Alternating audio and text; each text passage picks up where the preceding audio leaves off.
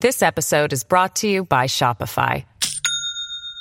Do you have a point of sale system you can trust, or is it a real POS? You need Shopify for retail. From accepting payments to managing inventory, Shopify POS has everything you need to sell in person.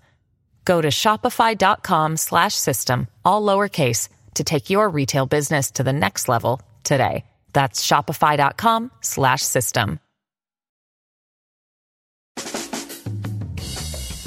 Live from everywhere USA, it's Fox Across America with Jimmy Failla.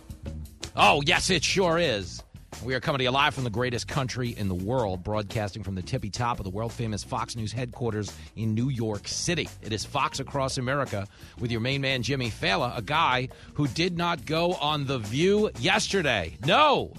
Tim Scott, South Carolina Senator, Republican nominee for the presidency, sat down with Whoopi and the girls. This is the biggest schmuck I've ever met. I got to be honest, I actually thought it was a genius move for Tim Scott to go on The View. The view was awful. Maybe so, but I will explain why with the help of Newt Gingrich, who's going to join us in studio today. We're also going to have Brian Brenberg. Emily Compagno will be in the house as well as your fine self. All your calls, text, tweets, carrier pigeons, welcome in this radio house of ill repute. I don't care where you come from. I don't care what color you are. I don't care how smart you are. I don't care how dumb you are. No, ma'am. You're all welcome. You can be a Republican, you can be a Democrat, be a Libertarian, you can be an independent. All we ever ask is that you don't be a.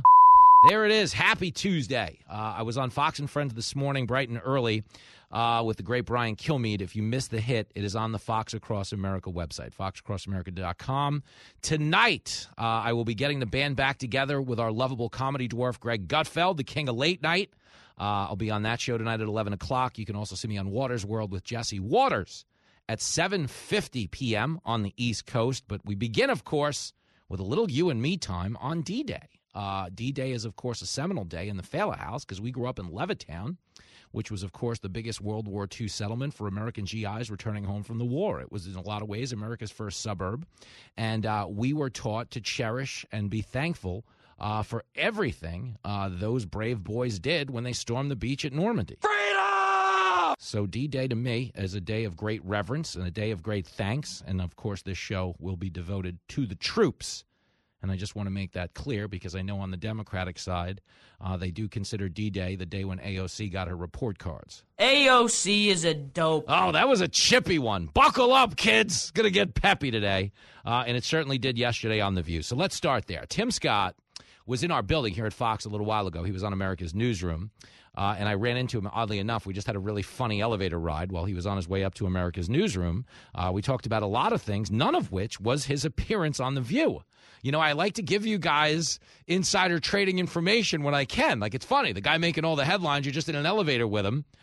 And of course, I didn't bring up the one thing everybody's talking about. What would you do with a brain if you had one? Well, the problem is I have a brain, but it's programmed like a regular human being. I don't walk around like a news reporter. I'm just a guy.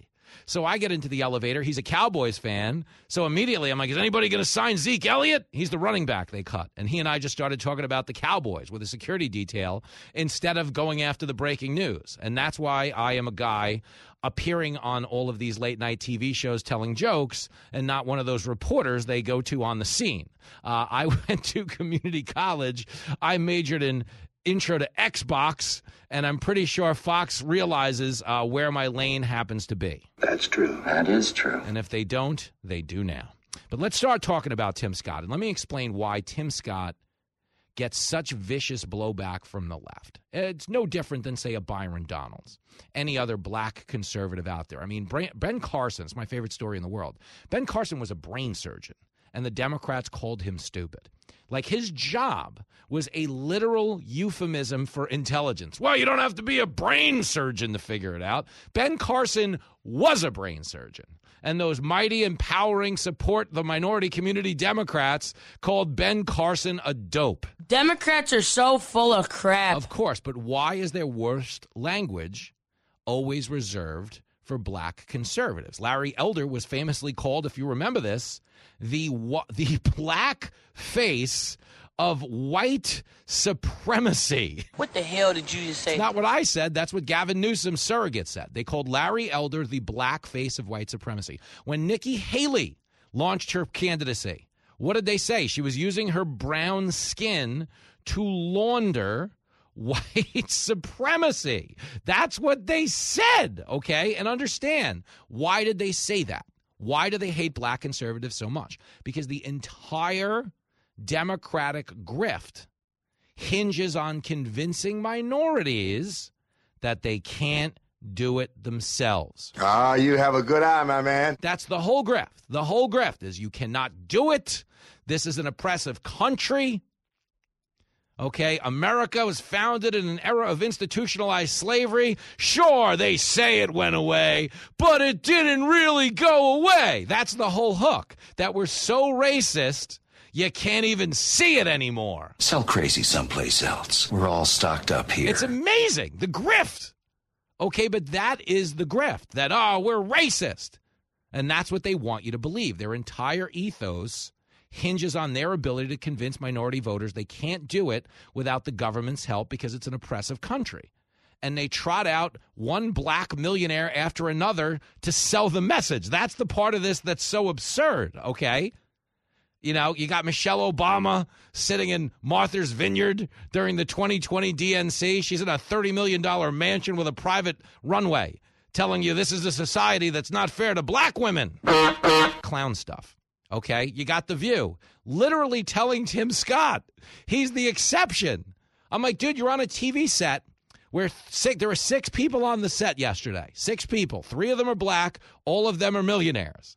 Okay, and they're sitting there telling you that this is an oppressive country and successful black people are an anomaly. They are an exception. Has anyone looked around America in the last 75 years? Because if you have, there's no way you could make that statement with a straight face. He's a lousy dad, but he's right. There is no way. Okay, as Tim Scott sat there and made the case yesterday, I'll give you some of his clips first, but all he's doing is unpacking the grift. So they'll tell you, oh, he's, he's dumb, he's MAGA, he doesn't care. Tim Scott is everything that's great about this country, whether he's the next president or not, whether he's the vice president or not. Doesn't matter, okay? He's everything that this country promises okay, which is a land of opportunity where anyone can truly be anything. Okay, Barack Obama's election was supposed to be the proof. We were supposed to turn the page on identity politics and playing the race card and everything in between because we had just elected a black president not once but twice with overwhelming support from white America okay, and all America, to be clear, a man who was born into a mixed marriage in the late 50s at a time when his chances of being president in that society were infinitesimal. It was a physical impossibility for a black American to be the president of the United States when Barack Obama was born. Black Americans couldn't even sit at the same lunch counters at white Americans. So you understand because of the sacrifice and protest of the civil rights era, something a lot of Democrats fought against, we got to an America where we blew past what we thought the barriers were when it comes to education, when it comes to employment, when it comes to sitting at the same lunch counter, and yes, when it comes to running the whole entire country. I promise you this. I am not a historian. I am not an expert on history or countries. But I promise you, there is not one white supremacist nation in the history of the earth that put the people they were oppressing in charge. I promise you, it's a thing. You can quote me on it. It's the one question, if you were going to copy off me on a test, it's the one question I would tell you to copy me off on a test. White supremacist nations don't put black people in charge. You are correct, sir. But they still run with this because that's the grift. The grift is you can't do it without the government. I'm, I'm telling you, you can't. Don't forget that we did. Forget that the guy next to me did. Forget that the girl across from me did. No, no, forget all that. Okay, think of actual progress in America. Okay, progress in America. In 1947, we had never had a black Major League Baseball before. We never had one, ever. Okay. Jackie Robinson broke the color barrier in the years since the Major League Baseball, the NBA, the NFL, all leagues that had no black representation are now a combined over 83% black.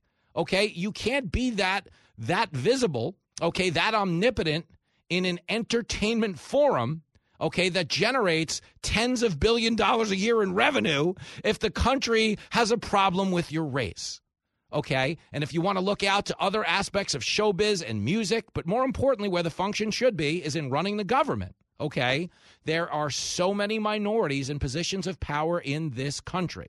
Okay. Are they on equal footing as white Americans? No. But on a percentile basis, based on the size of the population, everyone is being represented fairly adequately. Okay. And those numbers are only going to grow because this is the most tolerant and inclusive society in the world. But the idea that Tim Scott is running against the grift, He's a black man saying people can do it. Little boys and girls should know anybody can be anything. And the Democrats, literally old white ladies, are telling him to shut up.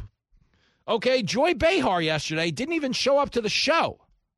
A week after lecturing him when he launched his campaign, you know, that, you know, trashing him about his understanding of what it is to be black. Listen to this clip. She didn't even show up after this clip. It's clip six. He's one of these guys who, you know, he's like Clarence Thomas black Republican who believes in pulling yourself by your bootstraps, rather than, to me, understanding the systemic racism that African Americans face in this country and other minorities. He doesn't get it, neither does uh, Clarence. Right. And that's why they're Republicans. One of the issues that's.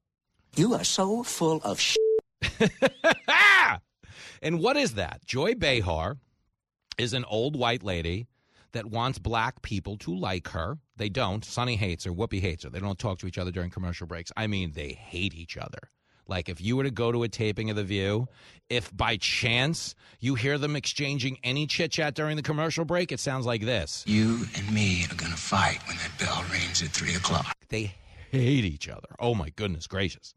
But Joy Behar has, has latched on to the trendy jargon systemic racism.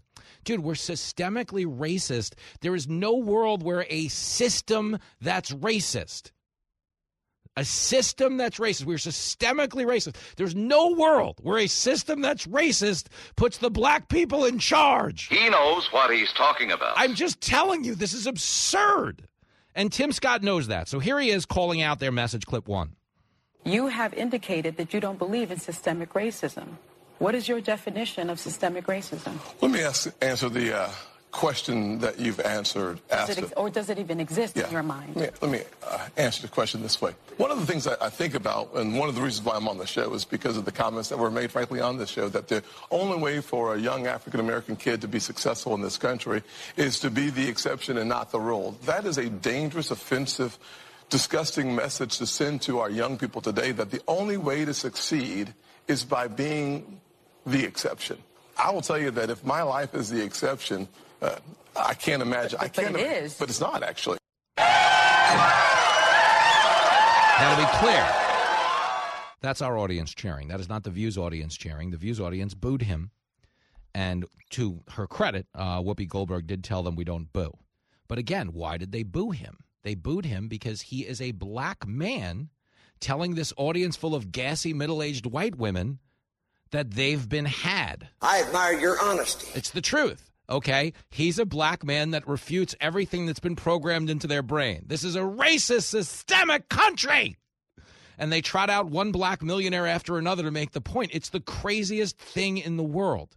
Okay, here's a little more Tim Scott, where he's just talking about how America and the changes that have been made in America. Okay, this is clip four.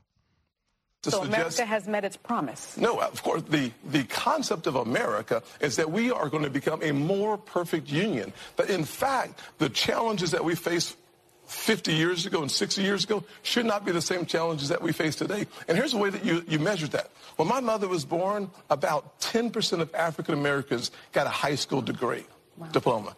Today, it's over 90%. When you look at the income, when you look at the income success that That's we've had. HBCU stat. Well, listen, HBCU SAP is a good okay. one because one of the reasons why I took the funding for HBCUs to the highest level in the history of the country and then I helped make it permanent is because I believe that education is the closest thing to magic in America. So I'm about making sure that our kids have as many opportunities to succeed as possible. It's one of the reasons why. I need I an opportunity to well, succeed because I have to go to.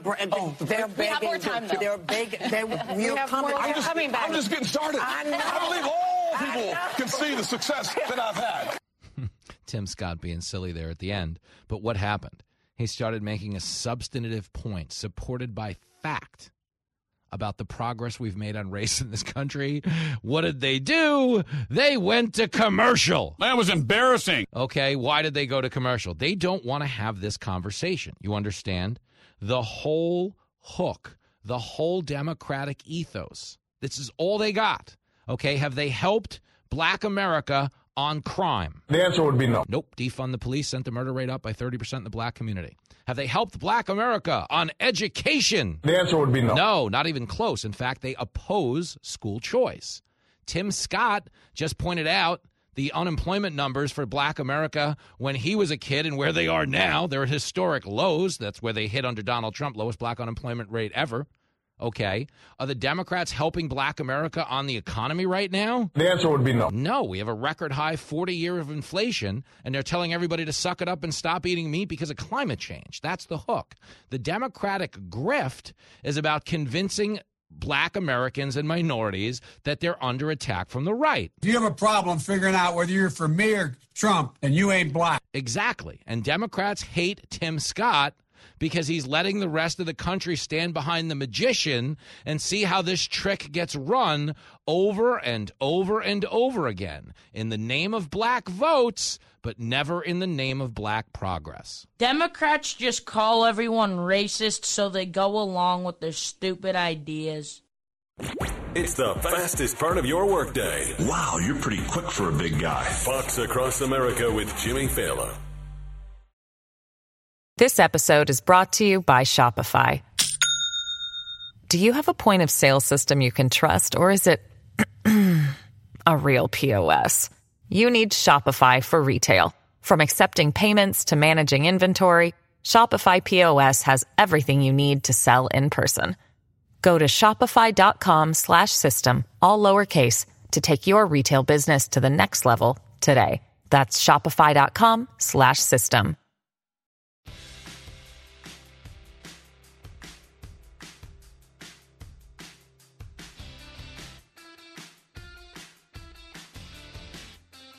Can you imagine uh, an extreme liberal, an elitist telling me how to be a black man in America when she's a white lady who dresses up in blackface. I can't believe the hypocrisy that comes out of that show sometimes. It is the height of hypocrisy to suggest that I'm the exception when in fact their policy positions as the radical left creates a, a, a, sorry, a rule that simply says that in order for us to be successful, you have to go to a failing school.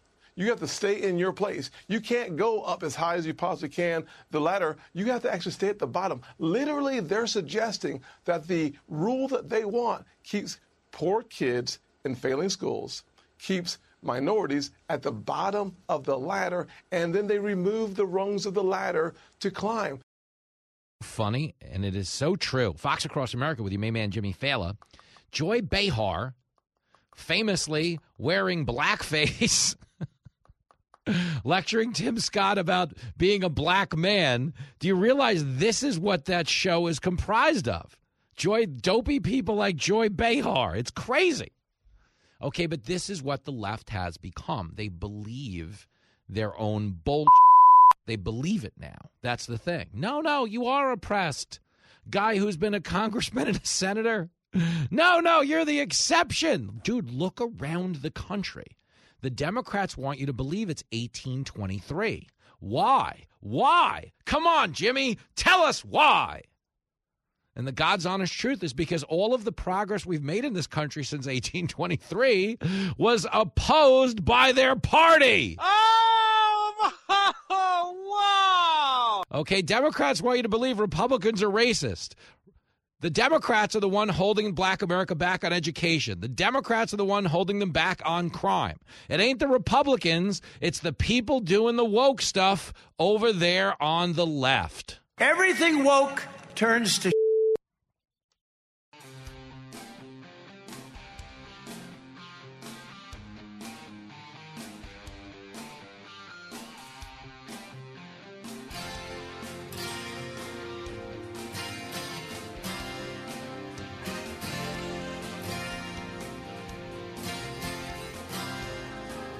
He's an old guy, has dementia, can't lead us, and the country is screwed. Tell some big lies, barely speaks English, sniffs children, and their mom's hair too goes the wrong way his speeches gets lost each day in the White House yard. All the Dems say that we should re-elect him. How can he run when walking is hard? And Joe keeps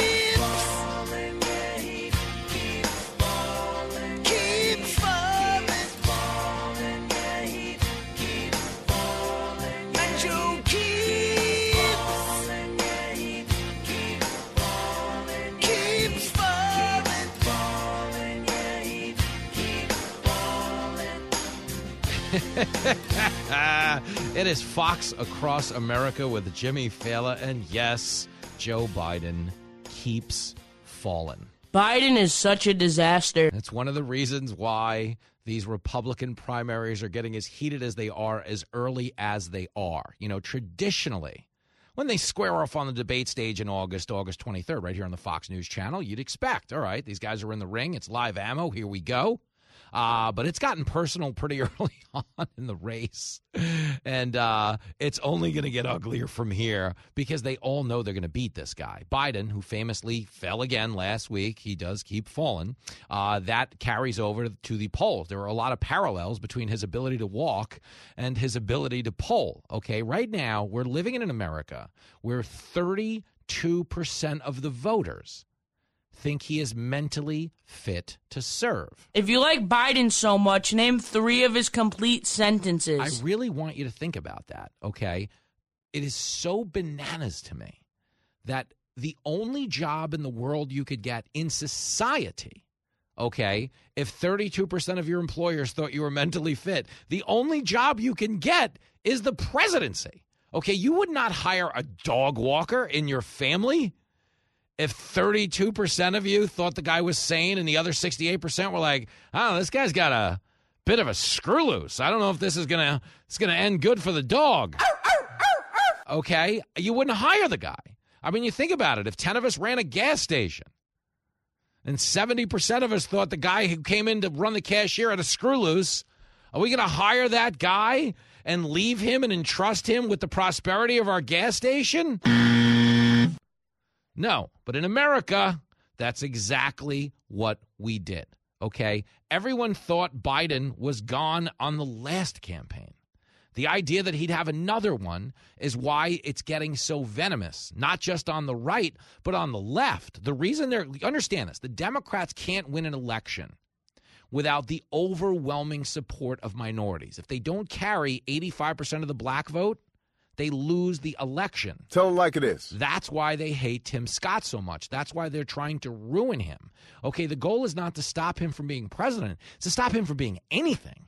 Okay, they're coming at Tim Scott so hard right now because they don't even want him to be VP. Okay, they want him nowhere near this conversation. They do not want a prominent black face on the Republican ticket telling the truth about life in the most tolerant and inclusive society in the world. Okay, they don't want that. They can't have that. So they're trying to destroy him right now. Right now. Correct the mundo. Okay, they may get some help from some of our callers. Let's go to the phones. Cliff is up in Waterbury, Connecticut. Yo, Cliff.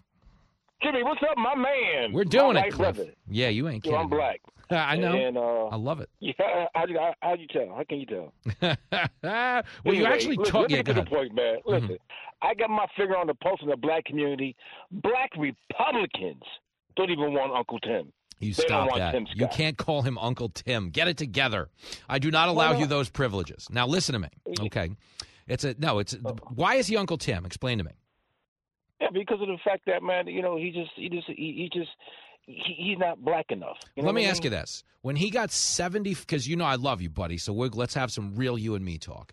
When he got yeah, well, when he got 75 billion dollars in opportunity zones for black American neighborhoods, was that not black enough? No, man, Trump, according to black Chicagoans, Trump has done a whole lot more with his platinum plan. How is Tim But Scott the platinum plan didn't get Trump? enacted. The platinum plan didn't get enacted. The platinum plan was No, something that was still, was floated good- and my man Ice Cube discussed, O'Shea Jackson. Tim Scott, Right. again, was the guy who pushed Trump. Now, listen, Trump deserves credit. He was the president, so I'm not trying to take it away from Trump. But what I'm saying is Tim Scott's message is so lethal because he's telling the truth. You could be anything as a black American. Do you really believe in this day and age uh, this is a society that's out to get you? Listen, all I'm all I'm saying Mm-hmm. is that even even black Democrats are really starting to pull away from Joe Biden because number one, they want to be they want America to be tough on crime because there's so much crime in the black community. They want to they want to be tougher on crime, and then immigration in these sanctuary sanctuary cities. They want these immigrants out. Chicago's, New York, and I'm and you're in New York, right? Yep. You know, so you got the mayor, right? Adams. Mhm. They want these immigrants out, and so the black community, Republicans and Democrats, they're like kind of going for Trump because Trump man has always pushed that agenda, and so. And then DeSantis is number two guy. That's the ticket right there. Everybody knows that. But they So hate Tim each other. Scott, he could be the driver for for Trump. You know, what I mean, once Trump gets elected. Do you think Trump and DeSantis- Trump? I mean, who's going to vote for this guy? Well, this is the You thing. know, Tim Scott. Well, here's the thing. Right now, according to the polls, nobody. Right now, Trump has a a monopoly on the Republican primary. But the problem in the general election is you can't win it without getting some Democrats, without getting some independents, and they hate Trump. That's the issue. Whoever the No, Republican, don't. whoever the Republican nominee is, is going to get called a racist. It's a little harder to call Tim Scott a racist, don't you think? exactly. That's my point. Tim Scott's a nobody. You know what I mean? Nobody's going. Nobody's black's going to vote for him. Nobody white's going to vote for him. But what are the you basing- just ma- ma- Matter of fact, let me end with this. Mhm. You know the uh, Bill Cosby cartoon, Mushmouth, the character. T- I don't. got to look him up. Yeah, go ahead. You got to look him up, man, and see if Tim, Tim Scott doesn't look like this guy. Well, listen, I don't. Mushmouth. I don't mind you quoting Bill Cosby on the show. Just don't share any of his drink recipes on the show, okay? hey, look up the cartoon and don't tell me this guy looks like Mushmouth. All right, I'll, I'll go do my homework. Good talk, Cliff. There you go, my man. There he goes, the great Cliff taking shots, taking shots at Tim Scott. Get him out of here. Get him out. I kid, Cliff. I don't listen to me. Let's be very clear. If a Republican nominee, uh, if the nomination was, you know, we were voting today, which we don't vote nationally, we vote on a state by state basis, but in any of these states that matter, Trump would win the nomination right now. Okay, just the same as in 2016, Trump would have lost the nomination, but went on to ultimately win it. There's no question that Tim Scott lacks the name recognition of Trump because everyone in America does, but so does Ron DeSantis. And Tim Scott, yes, lacks the name recognition of even a Ron DeSantis. But Tim Scott having the most viable storyline and being perhaps the best thing that could come along for the country is why you can't discount him. Because if somebody who actually roots for the good in things, okay, there would be nothing better for this country, nothing, than getting us past this endless conversation about race. Do you understand? We have made so much progress on race that we're now creating racism. What I mean by creating racism is we're now going after things that have no tangible effect on anybody's life. Okay? Do you think when we canceled the Aunt Jemima syrup logo, it improved the quality of anybody's education or crime stats? The answer would be no. The tangible things that are affecting us, making money and keeping ourselves safe, okay, are what drive the quality of life in America. Do you think pulling Mrs. Butterworth off a syrup bottle helped crime or education? The answer would be no. All right, all right. So we're 0 for 2, but let's not give up yet. If you go 1 for 3, still a good batting average in baseball. You're hitting 333. You're on the way to the batting title. Okay. Let's see if we can go 1 for 3. We canceled Uncle Ben's rice. That was the third tangible change that went into effect as a result of the summer of 2020. Did taking Uncle Ben off the rice box improve crime, education, the economy? The answer would be no. No, we went 0 for 3. Okay, we're fighting all the wrong pretend battles now. Okay, they want you to tell you something like sending the wrong colored emoji is racism. If you're white, you shouldn't send a black emoji. Okay, to be clear, emojis aren't real people, number one. Number two, okay, this is a country that went from slavery, something we actually fought a civil war in which over a half a million, million Americans were willing to die to end Okay, we went from that to a nation where black people were no longer enslaved. They were running this country at the highest levels of government. Okay, we had a black president in the Democratic Party. We have a guy now who's attempting to be a black president in the Republican Party, and everybody's telling him not even to bother because we're so racist. Meanwhile, back at the ranch, didn't we just have a black president? I think he's got a point. Okay, we're living in a pretend world. Tim Scott grew up in an America where the black unemployment rate was over 15%. Okay, where the percentage of black homeownership was below 50%. Okay, where the number of black people at the time his mother gave birth to him getting a high school diploma was 10%, it's now 90%. There is tangible progress. Okay, we people were eating at separate lunch counters. They weren't allowed to work in the same spaces. They weren't allowed to attend the same schools. Okay, we have overcome all of that and made monumental progress. The America we're living in now, okay, stacks up better as a land of equal opportunity than any other country on the planet of Earth. That's where we live. That's the truth. Like, those are the numbers, those are the stats. That's how the game works. But the conversation we're having endlessly, it is a hamster wheel of pretend oppression. Okay, it's very viable for politicians trying to get votes. It's very viable in the summer of 2020. Okay, but the votes mattered more than the lives. Look at Black Lives Matter. Okay, BLM, of course, now stands for Buy Large Mansions. Oh, because what did they do with all of that money? $93 million they raised? $93 million. Did any of it go to helping the black community? Well, technically it did actually, because Patricia Cullors, one of the leaders of BLM, bought herself a nice mansion in Brentwood, also put her brother on the payroll for $1.6 million. And then when they were asked for an accounting of the money they took in, what did they say? We don't have the forms. We can't find it. Okay, Black Lives Matter absconded all of that money. There's no criminal defense fund, there's no scholarship fund, there's no advocacy dollars, there's no reinvesting it in education for the black community. It was a scam. But every single corporation that donated isn't asking for their money back. Every Democrat who piggybacked off of this isn't asking for their money back, nor are they asking for results for the money they donated. They donated that money in the name of political branding. This is the Democratic playbook. Tell people they're under attack, say we're going to save them.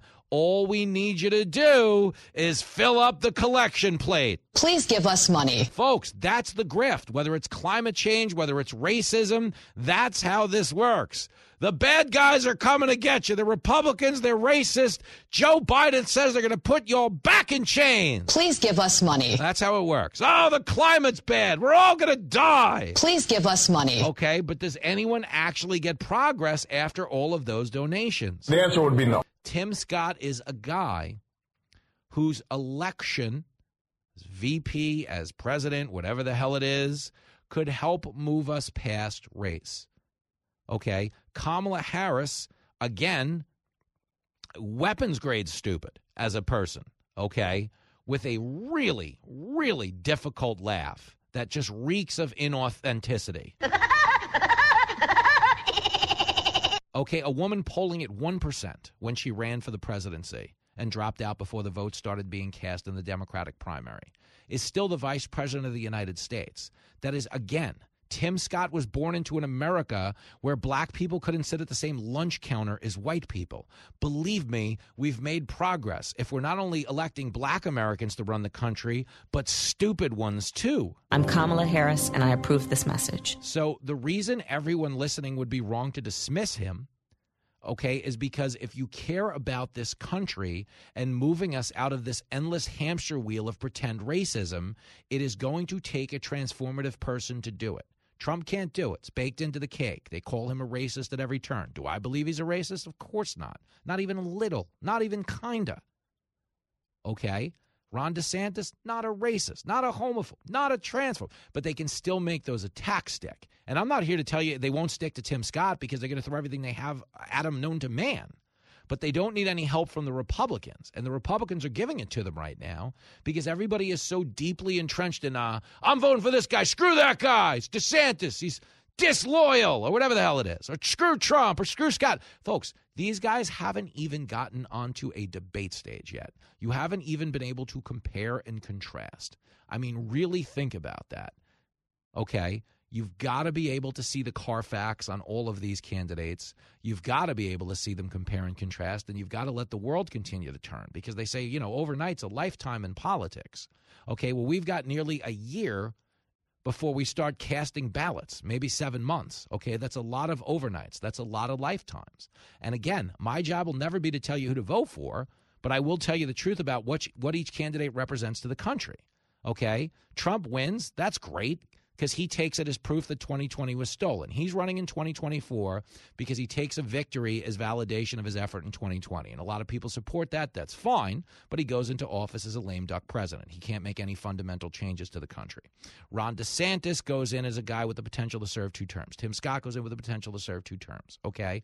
I think either of them would be consequentially better for the country than Biden is because he just happens to be terrible. I agree with that. But I think as this thing continues to shake out, what you've got to start thinking towards is how we change the country, how we move the ball forward, not how we give the middle finger to our political enemies. Okay? That's how we wound up with Joe Biden in the first place. Joe Biden was there because Democrats hated Republicans and Donald Trump so much, they were literally willing to elect anybody, including a guy who didn't even campaign. Biden had the public appearance schedule of a groundhog, and they still stuck him into the Oval Office just because they needed to give you the finger. I promise you, it's a good way to win elections. It's a better way to destroy a country. And I'm out here in the real world, and I know what's right or wrong or bullshit. He's the most talented man on the radio, but he needs your help. We all know somewhere underneath all of that bright color, there's a man who's not right. This is Fox Across America with Jimmy Failla.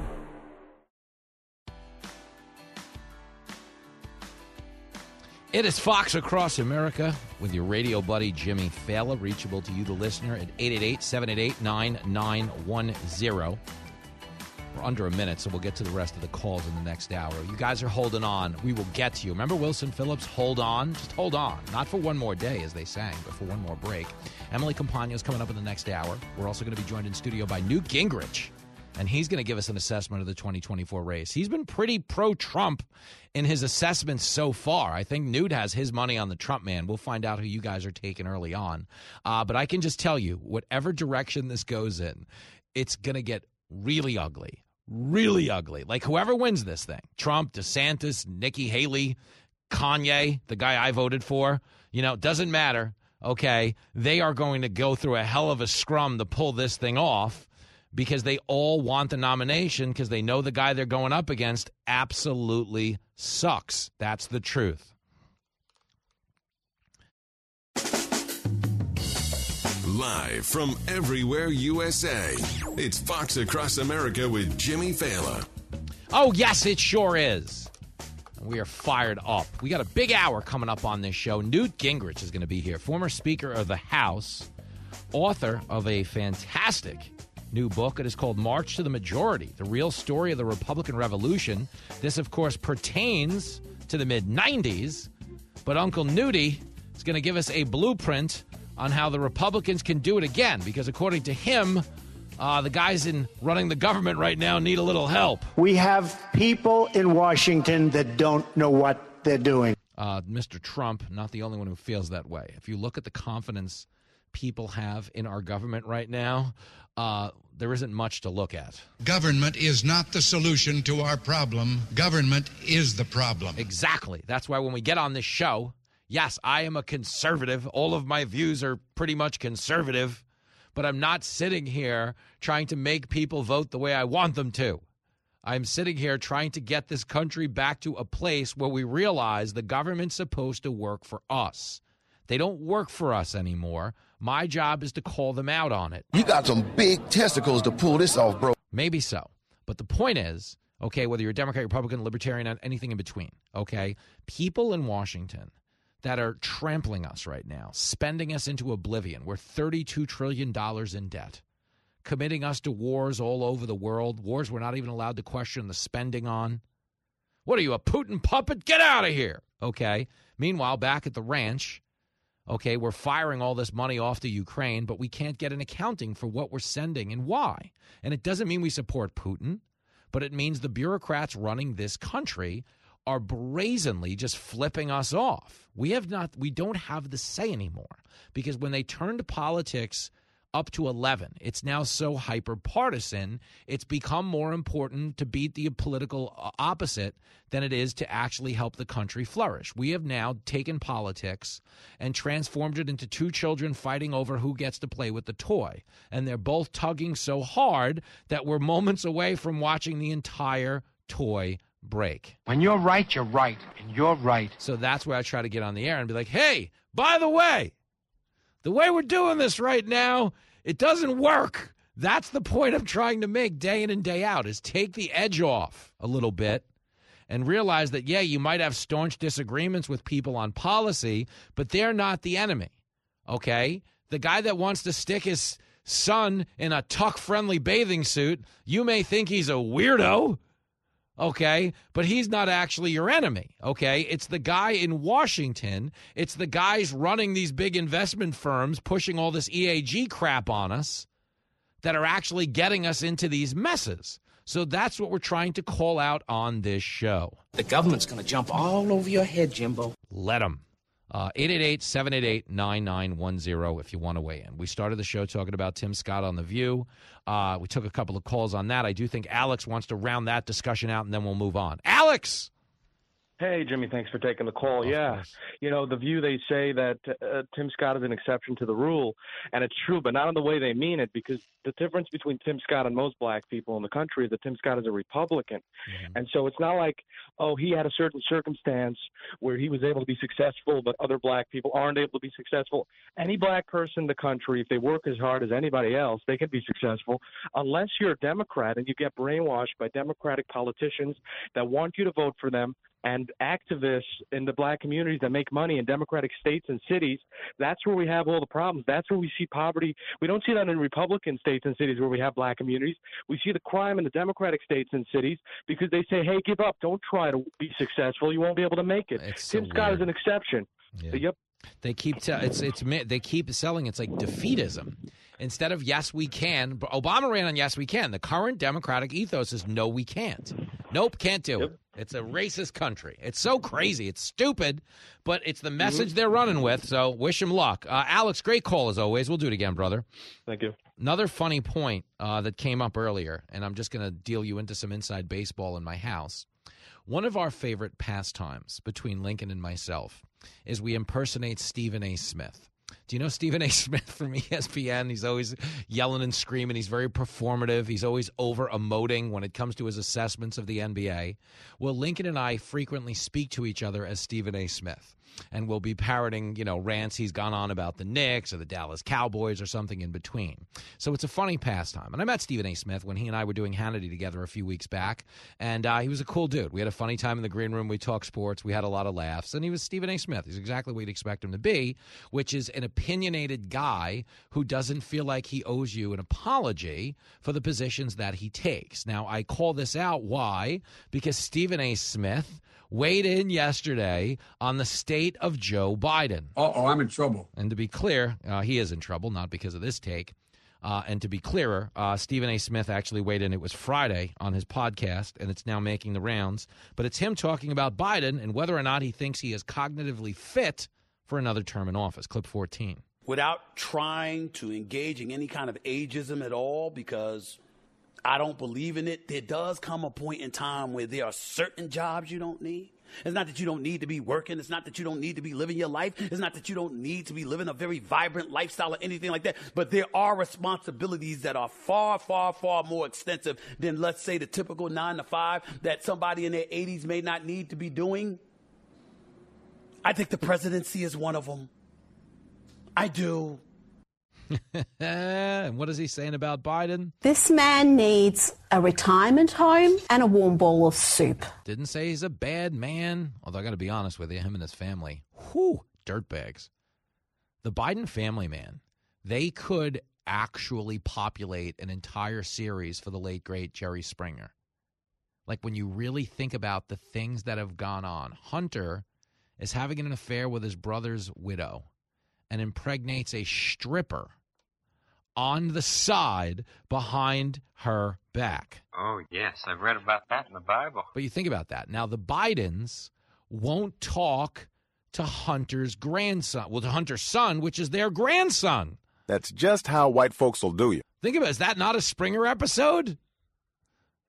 I was banging my brother's widow, and the stripper I knocked up behind her back now has a baby that my parents won't talk to. Next on the Jerry Springer Show. Hunter's a dirtbag. They're a Springer family, but getting past that. Okay, Joe Biden is not fit to serve. He wasn't fit to serve in the first term. You've never seen a president bubble wrapped the way this one has. I mean, they are playing a prevent defense and he doesn't even have the cognitive wherewithal to play along with the charade. Meaning, when they give him a list of reporters to call on first, it's not so he can read it out loud and go, I've got a list of reporters I'm supposed to call on first. Not even close. Yeah, he's not supposed to do that. They're giving him the list and saying, now go around the room, honey. Gra- Grandpa, do you want your pudding cup? I will hit you with this hose. You go around the room.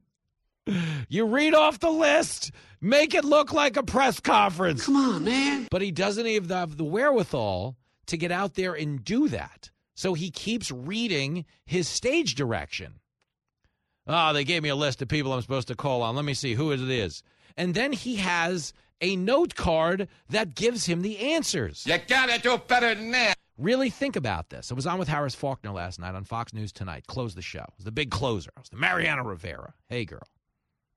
Okay, and we were talking about the fact that there's this New York Times expose that explains the White House staff is adjusting the president's schedule because he seems to have a lot of cognitive lapses in the evening.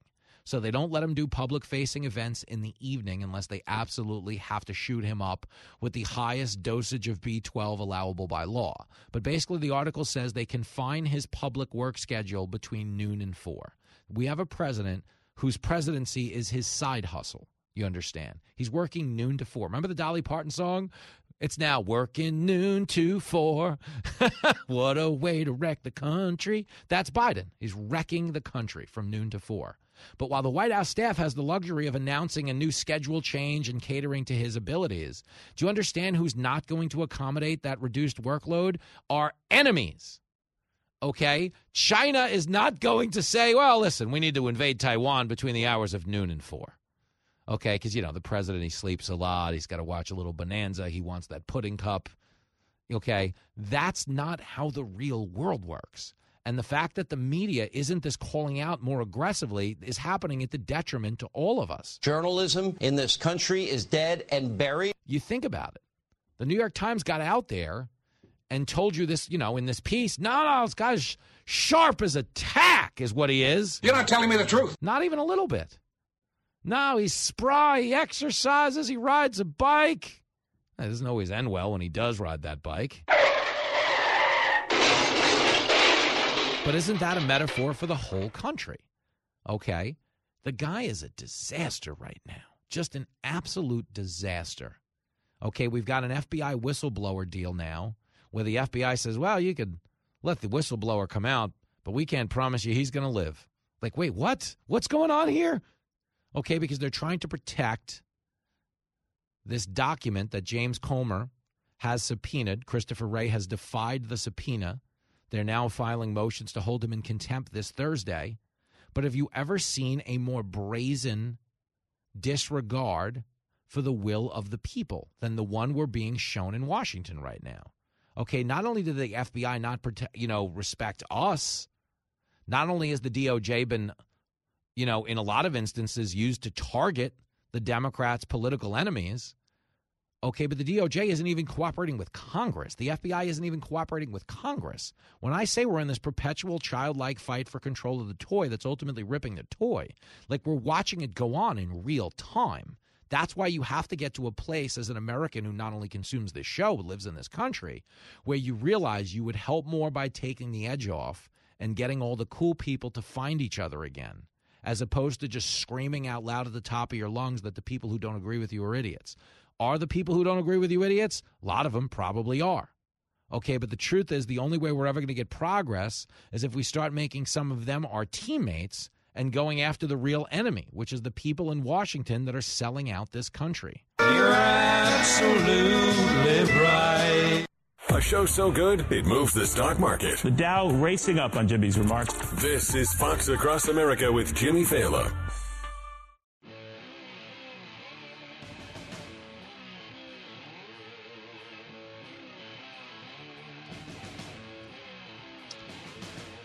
It is Fox Across America with Jimmy Failla. I frequently describe this guest as a stray cat we fed once and she keeps coming back.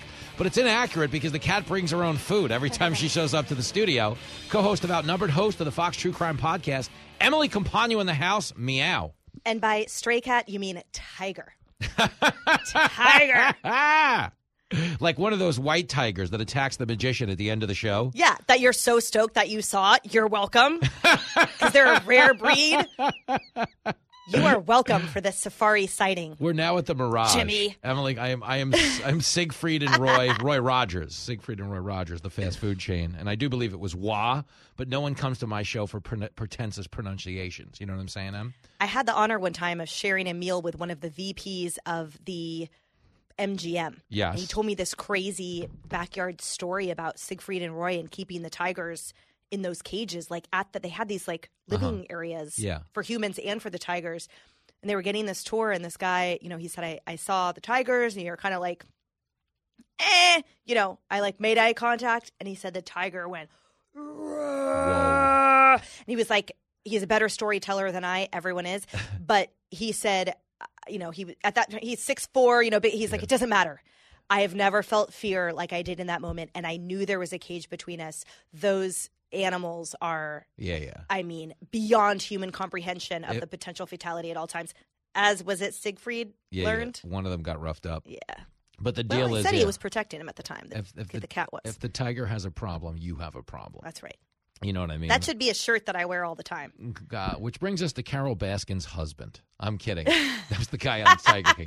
My thing about Tiger King, if you go back and watch it now, okay, she was being accused of putting sardine oil on the husband to have the cats eat him. Oh my god. But if you watch enough Carole Baskin interviews, you start to believe the husband might have put the sardine oil on himself. You know what I mean? Let me just get out of here. Well, I, I actually have a confession. I've never seen it one time, Oh, but I, I love sardines. You know, I eat anchovies all the time, which are two t- different fish technically. But so, I mean, I guess I would be a little appetizing morsel for them if they Uh-huh. can smell my, my tummy. But uh, yeah, I never saw it, man, and not Uh. not even one minute of it. Wow, one of the great Emmy snubs of our time. I kid. It was you know, ridiculousness. But the point is, uh, Tiger King involved in alleged murder plot. Uh, which, uh, which plot, which murder, which tragedy are we covering uh, right now on this show that does focus heavily on comedy? Go ahead and bring down the mood. What do you got this week? Such week? a great segue. All right, so guys, you know I host the Fox True Crime podcast. Every week, new episodes are released on Tuesdays, and this week's is awesome. So it's the attempted assassination of President Ronald Reagan. Whoa! Here's what's so Hilton.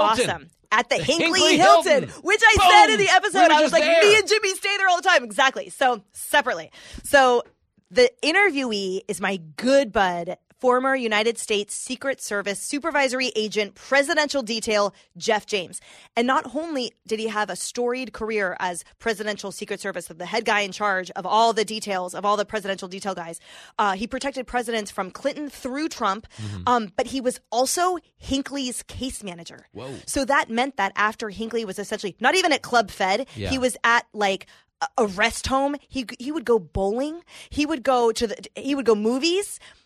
Jeff James, then presidential detail Secret Service agent, was his case agent. So he would accompany him. The level of detail, the level of rich storytelling that Jeff tells us this this week is incredible. Never before heard stories, his perspective, the details of not only John Hinckley Jr., um, the horrible events of that day, Yep. Secret Service tactics and strategies, how it changed things that they do moving forward. Everything you think you know about this, believe me, you will learn something new, and it is so So, the Fox True Crime Podcast, anywhere you can listen to podcasts, you'll find it. It's so funny. Emily Compagno is in studio. We're talking about the Fox News True Crime podcast, as she just so eloquently stated, while you were covering the attempted assassination of Reagan. You know what I was doing Saturday?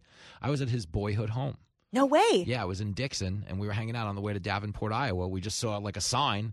It was like home birthplace of Ronald Reagan. so I'm like, I guess we're pulling over. That's a kind of Americana you got to go track down. No, hundred percent. They could have and in that voice. Yeah, yeah, exactly. That's actually how I picture sign announcers in my head. Birthplace of Ronald Reagan. And uh, we made a hard right, and we went to Ronald Reagan's boyhood home in Dixon. Was he born like that in you, the table? You can go to not only the place of birth, but his family moved five, to five different homes in that area Hmm. over the course of time. They moved a lot, but you can see his high school and his elementary school. And the home we're at, where they actually have the museum, is where he lived from like ages nine to 12 and then continued to move. Mm-hmm. So there's a lot of Reagan, like, he made the rounds. He was like a Grateful Deadhead kind of. they were just like going to see stuff. But no, they, they were doing things. But it's a crazy story. But it's wild that while I was doing that, you were covering the other end of his life, which I think is fascinating. And that hotel has a little plaque when you go to the actual Hinckley Hilton. They have a plaque that shows you the entrance he came out of and where he was shot. It's pretty intense. And that entrance after the JFK assassination, they specifically created what they called the presidential walk from Hinckley, from Yes. that the then Washington Hilton, uh, for that purpose. So filled with so much anecdotes and facts, including how it changed the law. It didn't just change Secret Service to this day, Uh-huh. um, what they do and everything. It's just it's so much, you guys. It's like literally everyone has to watch this with popcorn and your families. No, I consider this a must watch, a must listen. Yeah. Did that sound sincere? I've been rehearsing it for like an hour during the commercial breaks. No, no, it's going to be. I actually think it's going to be great. You might I'm actually excited. learn something. You're you gonna might actually for learn once something in your life. For once, just you give it a listen. Fat idiot. it kill you to know a fact? Did kill you? just Emily- one. Emily just one. Compagno. Get her out. Get her out of here.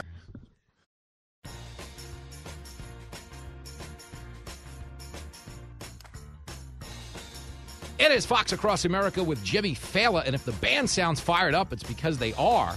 Joining us now, not only to discuss his killer new book, but to possibly put in a bid at the yard sale we're having here on our recording table, uh, former Speaker of the House, the author of March to the Majority, the real story of the Republican Revolution. I am talking about the man, the myth, the legend. Newt Gingrich is here, and the crowd goes wild. Hello, sir. It's great to be with you. Uh, this is, by the way, a wild table.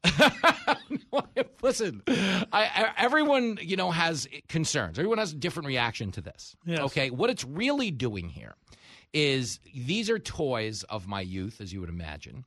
Uh, this is my New York City taxi license, which I was told by Fox to keep here as a reminder to kind of keep this you know train on the rails. Okay. Heaven forbid we go off the rails. I might be driving one of these yellow cabs instead of one of these radio shows. Uh, but the toys themselves, this is vintage My Life, Jimmy Failla, Long Island, Levittown, New York, late 80s, mid 80s. Okay. So some of these might not be familiar, but the Millennium Falcon you would know, right? So, did, did you keep these or did you have to go back and find them? Oh, no, no, I definitely kept them. Uh, my brother had a few.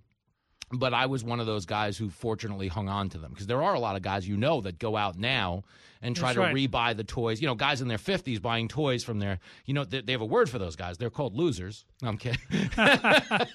Get your life together. But you're, you, you're familiar with the Millennium Falcon, of right? I mean, in the new Star Wars, actually, the left suspends the star because it's not electric. They don't Ah. actually get away. That's right. They're like, it's a high emissions vehicle. We can't have you flee. But no, I wanted to get right into it on your book, and I thank you for giving me a minute. March to the Majority, the real story of the Republican Revolution. It's available everywhere now. I saw you discussing it today on Fox and Friends. I have so many questions about the book, and I have so many questions about the overlap between the march, okay, that you guys pulled off uh, in the 90s, 94, and what we're seeing today. Are you? Uh, uh, are there any reminders? Is there anything going on with this current incarnation of the Republican Party that gives you hope that we could be watching a sequel, or do you feel like the bench is still a little too thin? No, I mean, I- frankly, the reason I wrote March the Majority is I do think that there are some real parallels. Mhm. And I think that what Speaker McCarthy's done so far fits very much into the March to the Majority. Mm-hmm. Uh, he, he set out very early on the mm-hmm. fight over the debt ceiling, mm-hmm. over 100 days. Uh, he had a set, very good message discipline, almost like Reagan. Uh, every time he'd see a reporter, he'd say, I really want to get it done. So he was positive, Mhm. And I really want to talk with uh, Biden. Biden took the bait, had a position of no no changes, no cuts. That's only 24% of the country. Yeah. Three out of four Americans thought Biden was wrong. Mhm. Furthermore, the country wanted them to talk, and the longer Biden said, I won't negotiate, the weaker he got. So, you know, there, there's some parallels, and I wrote uh, March the Majority specifically uh, as as a playbook. I mean, Mm-hmm. this is how we did it. This is both how we won a majority, and this is how we negotiated with Clinton Mm-hmm. to get welfare reform and tax cuts, and the only four balanced budgets in your lifetime. Mm-hmm. So it really was a deliberate effort on our part. Oh, that was great. So you're, you're sending plays into the huddle. You're like the We're Bill trying to. Belichick of politics. That's well. Do you, I've, do you I've spy been around long enough. do you spy on the other team as well? Newt Gingrich is in studio. We're having a laugh. Well, when I look at this current face-off that we have in Washington as it pertains to the 2024 election, I believe, as it did in your era in the 90s, uh, the substantive side of the argument favors the GOP. So, would you say, in your opinion, they would be wise to keep the focus on policy Yes. as opposed to the personal? Yeah, we we have a project called America's New Majority Project, which you can see at americasnewmajorityproject.com. Mm-hmm. Uh, started by Bernie Marcus in 2018. Mm-hmm. We do a tremendous amount of polling, mm-hmm. a lot of focus groups. There's no question you can build a huge majority. For example, the right of parents to know what's going on in their school is 84%. percent Only 11% are opposed. Now, the, the Republicans in the House have already moved that bill. Every Democrat voted no, which is crazy. Uh, and a whole series of these things where I think the more issue oriented they are, the more they offer solutions, the stronger they're going to be. Okay. The book is called March to the Majority The Real Story of the Republican Revolution. I'm in studio with Newt Gingrich. We're having a grown up talk about the book, about the current climate. Um, let me ask you one thing about the book, and this is superficial. Uh, there were stories in here about Reagan and Tip O'Neill and H.W. Bush and Bill Clinton. Uh, as having worked around all of them, who which guy had the aura, like the star of stars aura of all of them that really stood out in the room Oh. the most? There's no question, Reagan. Was it I mean, Reagan? Re- Reagan was personable. He was a movie actor. Mm-hmm. Um, he knew how to communicate. He knew what he believed. He was very patient in fighting for his beliefs. Um, uh, he's head and shoulders above anybody else I've ever worked with. Wow, that's so cool. We were I was on the road. I was in Davenport, Iowa this weekend, but we stopped off in Dixon, uh, Reagan's Oh. hometown. It was really rad. And to me that, you know, it was a seminal moment for me because I grew up in an America in the 80s that was an unapologetically pro-America. You know, D- is it weird to you to be living in this era where one party is kind of selling America as the bad guy because the Democrats very well position us as like this oppressive country now. In fact, they're Well, arguing with Tim Scott that, that he, he can't succeed. Look, or- I mean, to watch the Democrats become an anti-American party, Mm-hmm. uh, to watch them basically favor anti-white racism, Yeah. to watch them favor weird sexual behaviors, so you end up with a group of, of weird people who dress like nuns and and basically smear the Catholic Church, Mm-hmm. and then you get the Dodgers to invite them to. Uh, you, you have to. You think this stuff has all gone off the rails. Yeah. This is crazy, and that's why you're seeing the reaction at Target, Uh-huh. seeing the reaction at Bud Light. I mean, the average American is saying enough. Yeah, no, it's true. I mean, when you go to a Dodgers game, uh, this is not what the manager meant when he called for a drag bunt. Newt. hey, this guy, he's got baseball good- jokes. good job. I What's like that. going on here? We're talking to Newt Gingrich. Uh, but I'm, I'm, I'm right there with you. And what I, what I think is happening in corporate America is they're being hijacked by marketing firms and boardrooms that prefer their better social credit score over appealing to the consumer. What I think Bud Light is doing is not getting it wrong, meaning they made a good faith effort and were out of touch with the needs of the consumer. I think they're trying to change the Right. perception. Is that what you'd, you Well, classify look, that? you have to start with a simple idea. If if Harvard and Princeton and Yale and places like that Mhm. have all sold out to the left, Mhm. then the people that are graduating who get hired by these big com- companies. Mm-hmm. So you know the CEO might still be semi-rational, but he's hired five or six people who are left-wing nuts. Yeah, there's that. you know, and they come in and in their world they talk to each other and they go, you know, oh, I think the idea of having a transvestite uh, who's becoming a, a woman, Uh-huh. but who's a man and who's a TikTok person, having that person on our Bud Light can will be terrific. You know, and it's first of all, it's a sign that none of the people in the corporate boardroom drank Bud Light. Yep. Nor did they go to the bars where Bud Light was sold. Yep. Nor did they talk to people who drank Bud Light. Uh, all of whom said, "Are you just nuts?" well, that's part of the problem too. Is they get so much done through social pressure that I don't doubt there was someone in that boardroom that might have been like, hey, this is crazy, but probably felt pressure not to speak out. Because where the Democrats have made most of their progress is by creating that gap between things people believe and things people are willing to say in public. Right. And in my lifetime, I've never seen a better, a bigger gap. I'm Yeah. encouraged that it seems to be coming back around. But is that their whole playbook? Look, I mean, part of, part of what made Trump so unique, and I Mm-hmm. think what Tim Scott did brilliantly this week on The View, Mm-hmm. is he talked back at the level they were talking at. Yes. You know, and he was willing to take them head on. Tim Scott just took apart The View. He did. Uh, first of all, because it's it's it's a little much Uh-huh. for a bunch of liberals to say to somebody who's black, Yeah. you know, you don't understand being black. That's great. You know, and I think Tim sort of thought. Maybe I am more authentically black than some white Than liberal. Joy Behar? I mean, she has worn a lot of black face. I don't want to deny her her credentials. It's crazy, right? It is crazy. And, and they're so comfortable taking these positions, which is what blows me away. But I think the whole Democratic ethos right now is they're selling, you know, victimhood over victorhood. I mean, I think that That's would right. be the big divide right there.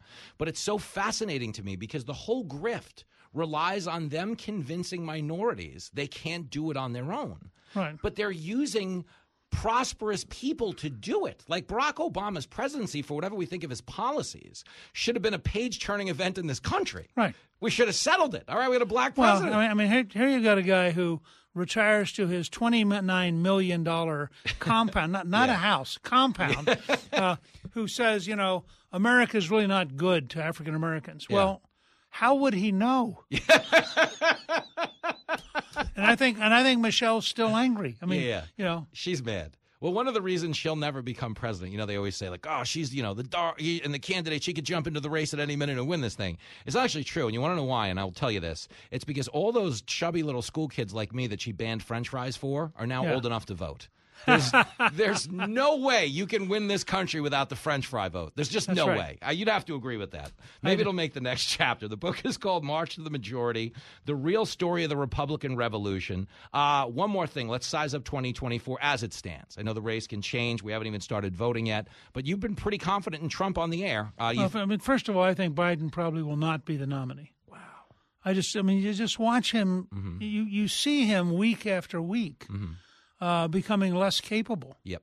Uh, so, and, and I think the prospect, uh, which which Nikki Haley did a great job of raising, that you're really voting for Kamala Harris if you vote for Biden. Uh-huh. Um, I think you have to be really out of touch with reality Mm-hmm.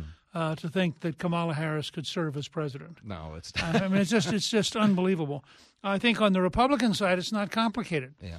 Think of it as two, it's a two lake competition. Okay. There's a big lake, which in the latest polls, 53%. percent Mm-hmm. That's Donald Trump. There's a smaller lake, which is about 40%. That's ev- that's everybody who's not Trump. Yep. Okay.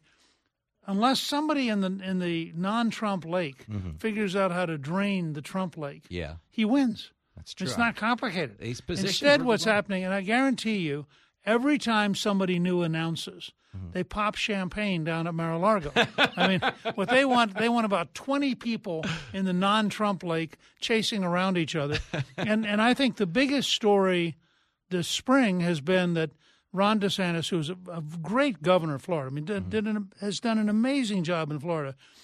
He was not able to clear the field. Okay. And so, I mean, he wanted to be one of 2 Mm-hmm. Well, now he's about to become one of many. It's a lot. You know, I, I think I'm running at this point. I mean, everyone I know is Why- running. why not? I I think they're having a Groupon. That's right. If you just announce you save money, uh, do you think there is a world? Because I don't doubt for some of these candidates, it's a vanity project. You know, people are out there, you know, trying to raise their relevance Sure. and stuff like that. Do you think there is a world where DeSantis could clear the field a month from now or three months from now, or do you think No. these people are in it? I mean, I mean, he can clear the field if if he can focus and offer a strong enough message, Mm-hmm. and he can win Iowa, New Hampshire, Nevada, and South Carolina. He'll Oh, clear. You know, yeah. you clear the field by victory. the old-fashioned way. But nobody, nobody now. I mean, I mean, why would a Tim look? Look at the attention Tim Scott's getting. Mm-hmm. Why would he quit? yeah. In favor of somebody who hasn't No, makes sense. you know, M- or why sense. would Nikki Haley quit, or why would Vice President Pence quit? I mean, in fact, if anything, you, I think you're going to have the governor of North Dakota, who's a billionaire, Yep. who looked around and thought, "Why not me?" Wow, this is fun now. That's right. I used to tell people the Senate has hundred people who comb the hair every morning of a future president. That's so well said. There's so much more humor and wisdom in the book, The March to the Majority, the real story of the Republican Revolution. It is available wherever fine books are sold. Newt Gingrich, a great hangman. Thank it's you. been, been great being with you. My man. We're back after this. The show that's not afraid to tell you the truth. Not only are you not a very nice person, you're also a slob. Fox Across America with Jimmy Failla.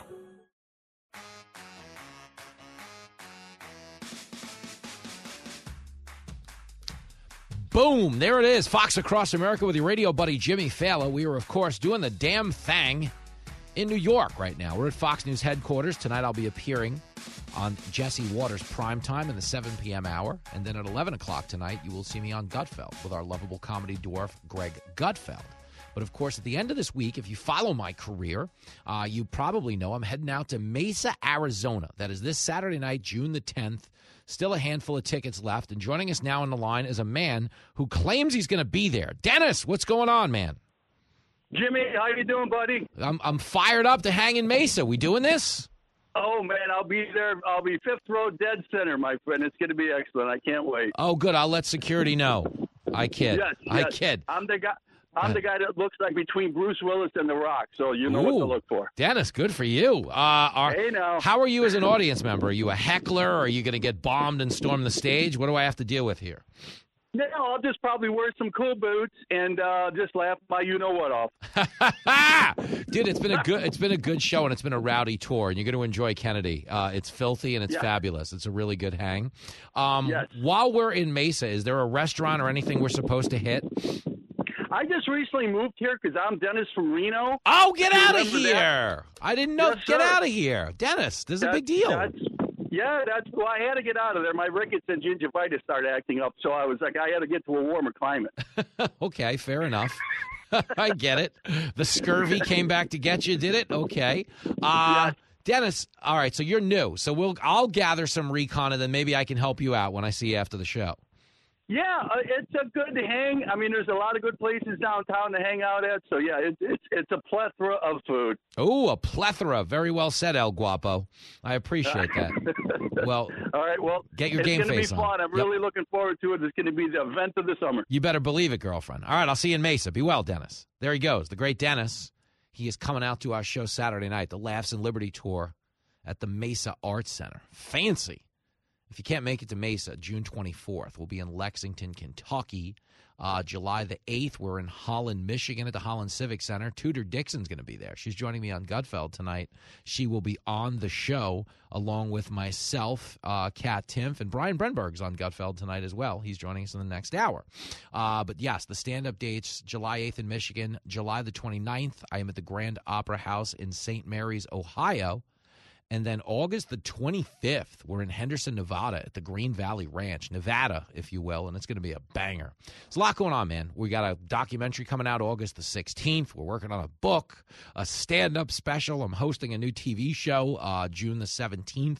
It's called Fox News Saturday Night. That'll be my debut on that show. It's going to have a different host every week till they name a permanent host, which better be me, by the way. I kid. Uh, but the point is, it's a really wild time to be me. And I deal you in on all of this craziness because you guys are the ones driving this little wave. You know when you watch a Starburst commercial, the guy bites a Starburst and there's like a wave carries into the room and a marching band's playing and there's scantily clad women in bikinis. Hubba, hubba. Okay, good times. You guys have been the starburst that have provided the wave that I happen to ride in life right now. And it's pretty insane. It's pretty intense. It's a lot of fun.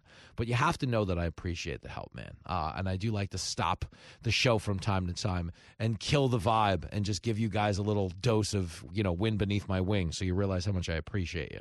Uh, the people I don't appreciate are these race baiting dirtbags on the left. I'm so mad about the Tim Scott thing, but in the next hour, we also have to talk about this FBI whistleblower, okay? James Comer spoke on it yesterday. It's fascinating. I'm going to play the clips.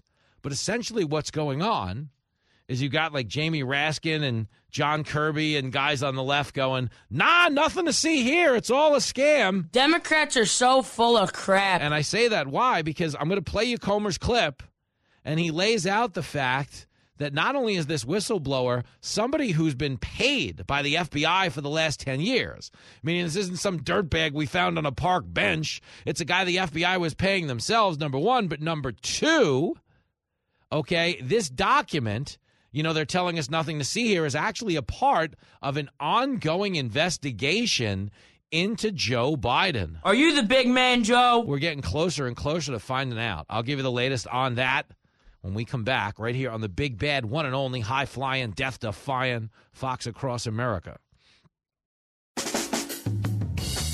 Live from everywhere USA, it's Fox Across America with Jimmy Failla. Oh, yes, it is. We got a big one coming up in this hour. Brian Brenberg, co host of the Big Money Show, a guy I will be appearing on Gutfeld with tonight at 11 o'clock on the Fox News Channel, going to join us in studio for an announcement from OPEC that they are going to cut oil production by a million barrels a day. That can't be good. No, it's not good. And why is it not good? Because we were energy independent when the president took over. Okay, now we are no longer, which means we are susceptible to this volatile oil market in the Middle East. Biden sucks. He really does. We'll discuss it in this hour. 888 788 9910.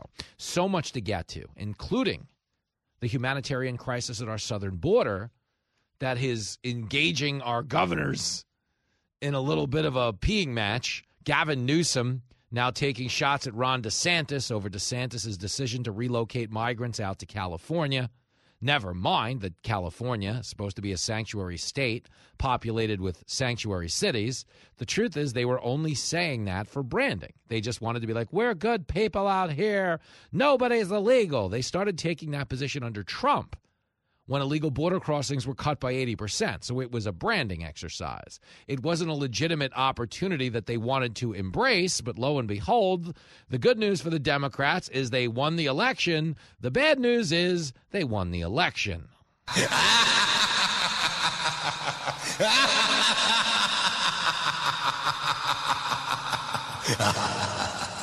now they've got to govern, okay? And they have no plan to secure the border, and they have no capacity to handle these migrants, okay? It's a real mess out there. But let me give you Newsom. Let me just start here, and we'll roll through everything else because there's just so much to get to. It's a busy day, kids. We're stacked.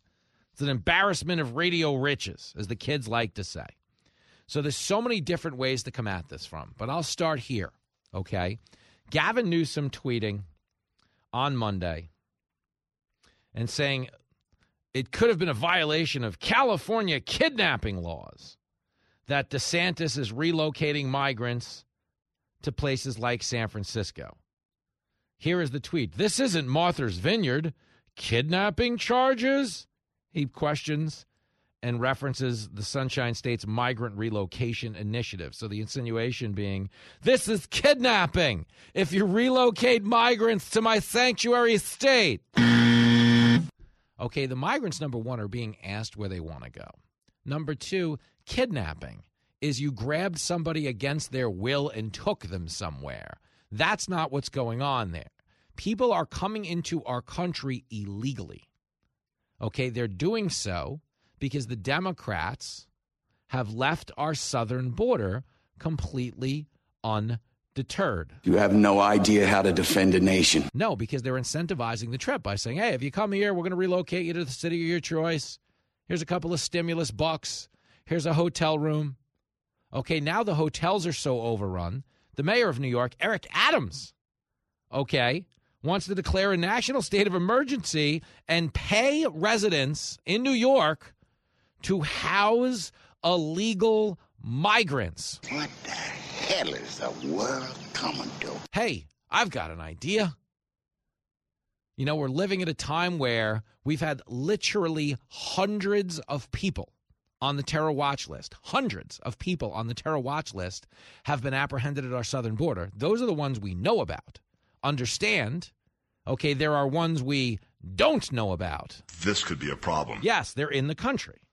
Now, understand if you're Eric Adams, you've got human trafficking, you've got drug cartels, you've got members of the terror watch list coming into the into the country.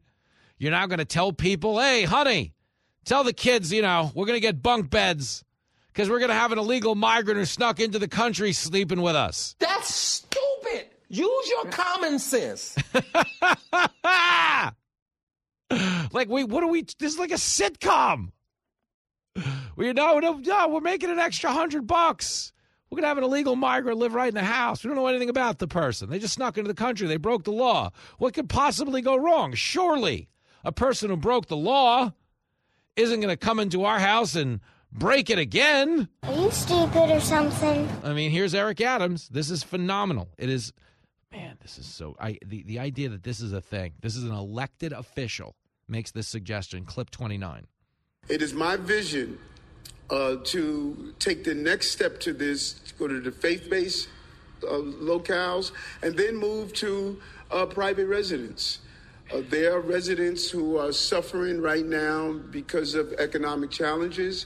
They have spare rooms, uh, they have locales, and if we can find a way to get over the 30 day rule and other rules that government has in, in its place, we can take that 4.2 billion dollars, 4.3 even maybe now that we potentially would have to spend, and we could put it back in the pockets of everyday New Yorkers, everyday houses of worship, instead of putting it in the pockets of corporations. And some of those corporations come from outside our city. What you just said is one of the most insanely idiotic things I have ever heard. Everyone in this room is now dumber for having listened to it. So the rent's out of control in New York City. We're not going to get it under control. No, we'll just let an illegal migrant live in your house. You can make a couple of bucks. That's the solve. Okay, crime's up. No, we're not going to get it down. We're not going to get it under control. But one of the criminals who broke the law by entering this country, they can live in your house now for a couple of extra bucks. We really are being laughed at and scoffed at throughout the world. They just, they're not respecting our country the way they used to. I don't see how they could. Do you know how idiotic this is? Because there's a simple fix for all of it. Are you ready for it? Close the border. Close the border doesn't mean you're not welcome here. It doesn't mean we're discriminating against anybody. We've had people cross the border from 68 nations. Do you know how intellectually lazy it is to say this is like somehow racist towards Latinos? No ethnic group supports securing the southern border more than Latinos. Latinos who came to this country legally who waited in line and did things properly are really bothered by the fact that 6 million people have just cut the line. Okay, do you understand the average asylum case now takes up to 10 years to get heard? So if you're someone legally trying to get into this country, they've just log jammed the courts by 10 years. You're the person trying to do it the right way. They're incentivizing cheating, assuming you're going to break the law and reside in a red state. Okay, understand, we've taken over 6 million people across this border under Biden. 6 million people. Nobody was saying a word about this problem until Republicans started relocating them. Okay? Every speech you hear about strained infrastructure and we don't have the resources. Were any of the Democrats saying that when these folks were just confined to Texas? The answer would be no. That's the point. Okay? What happens at the southern border, as far as the Democrats are concerned, number one, they told you for two years it wasn't happening.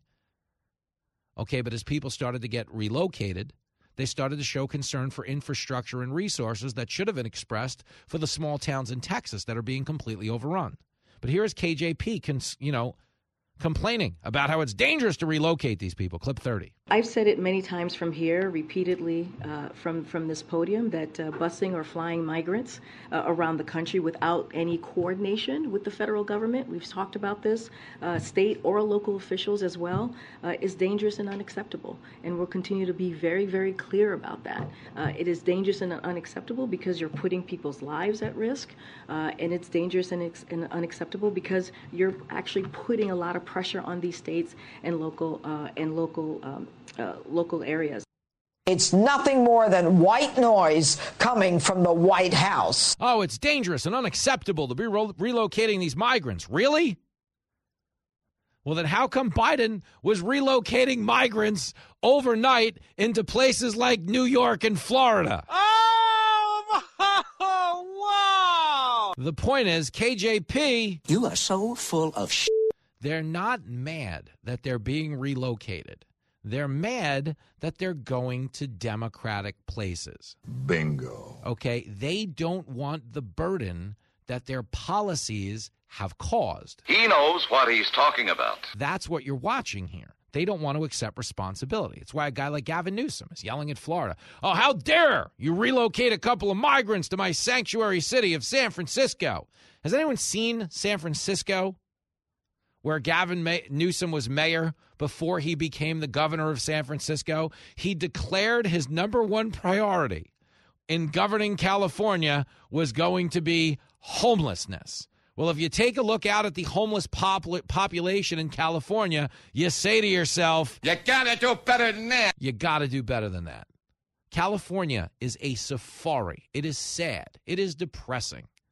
Okay, it's a human safari now. You drive around and you're like, oh, look at that one. Don't feed him. Oh, we're all up the window. It's getting closer.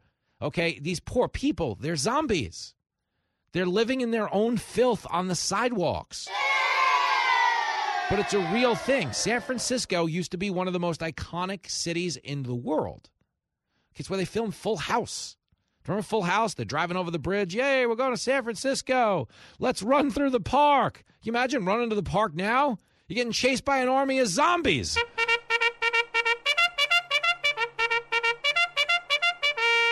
Seriously. You throw the football, you overthrow the kid. It's now, you know, standing next to some junkie with two needles in his arms. It's disgusting.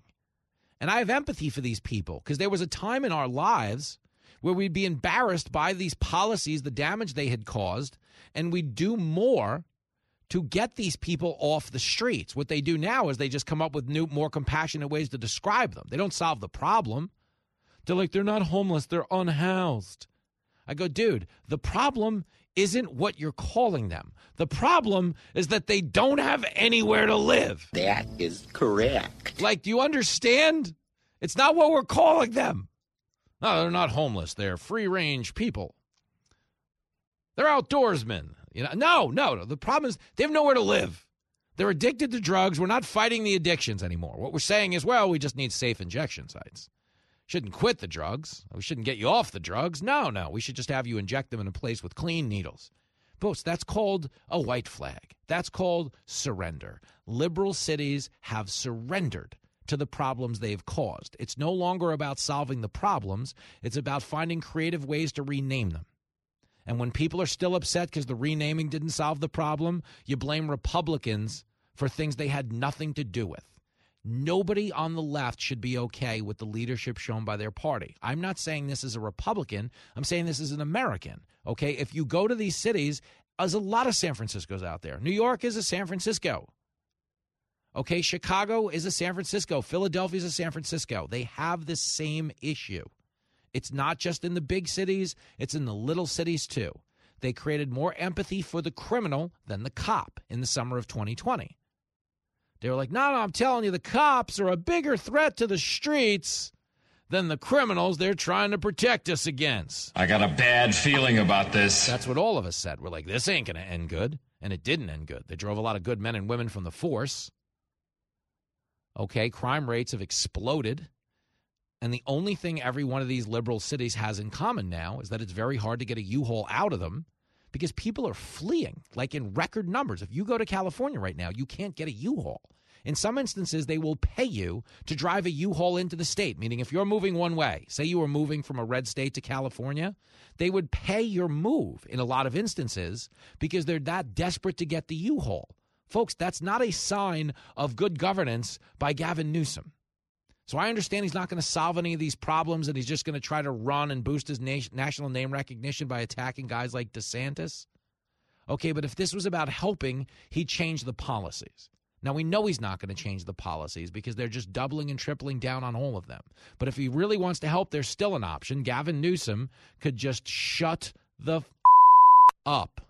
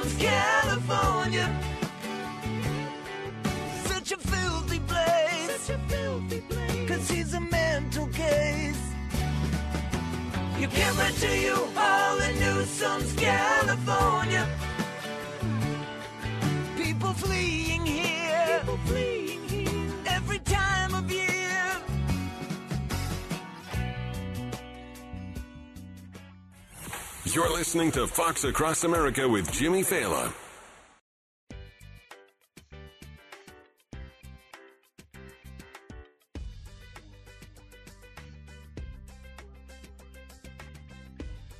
It is Fox Across America. With your main man, Jimmy Failla, doing the damn thing on a Tuesday. Tuesday that's going to end on the television tonight. I'll be on with Jesse Watters. I'll be on Gutfeld.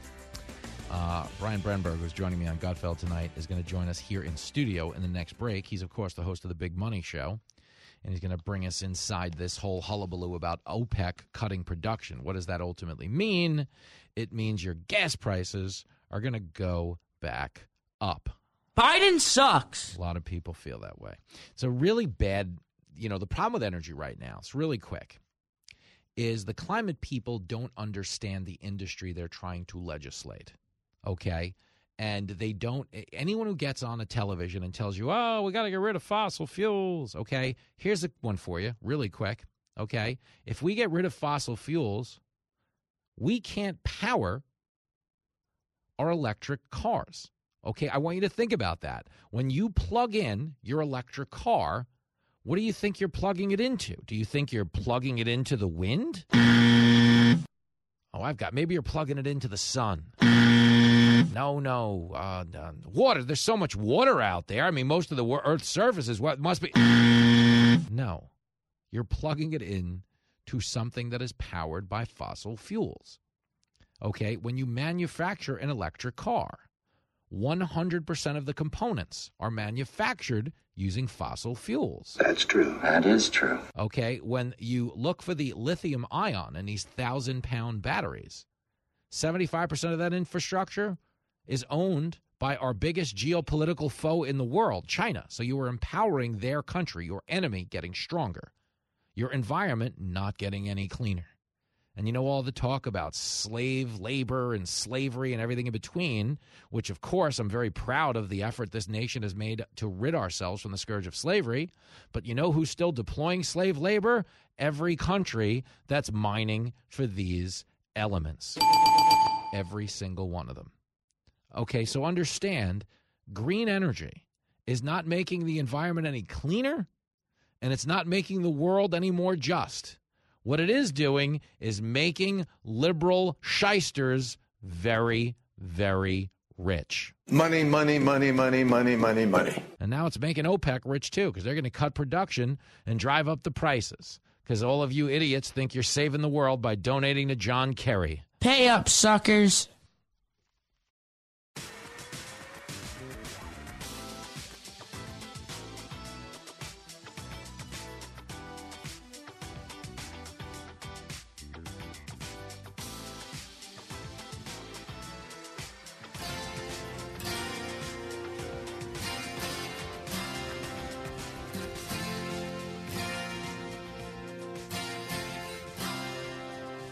An old guy, has dementia, can't lead us, and the country is screwed. Tells some big lies, barely speaks English, sniffs children, and their mom's hair too goes the wrong way. When he leaves his speeches, gets lost each day in the White House yard.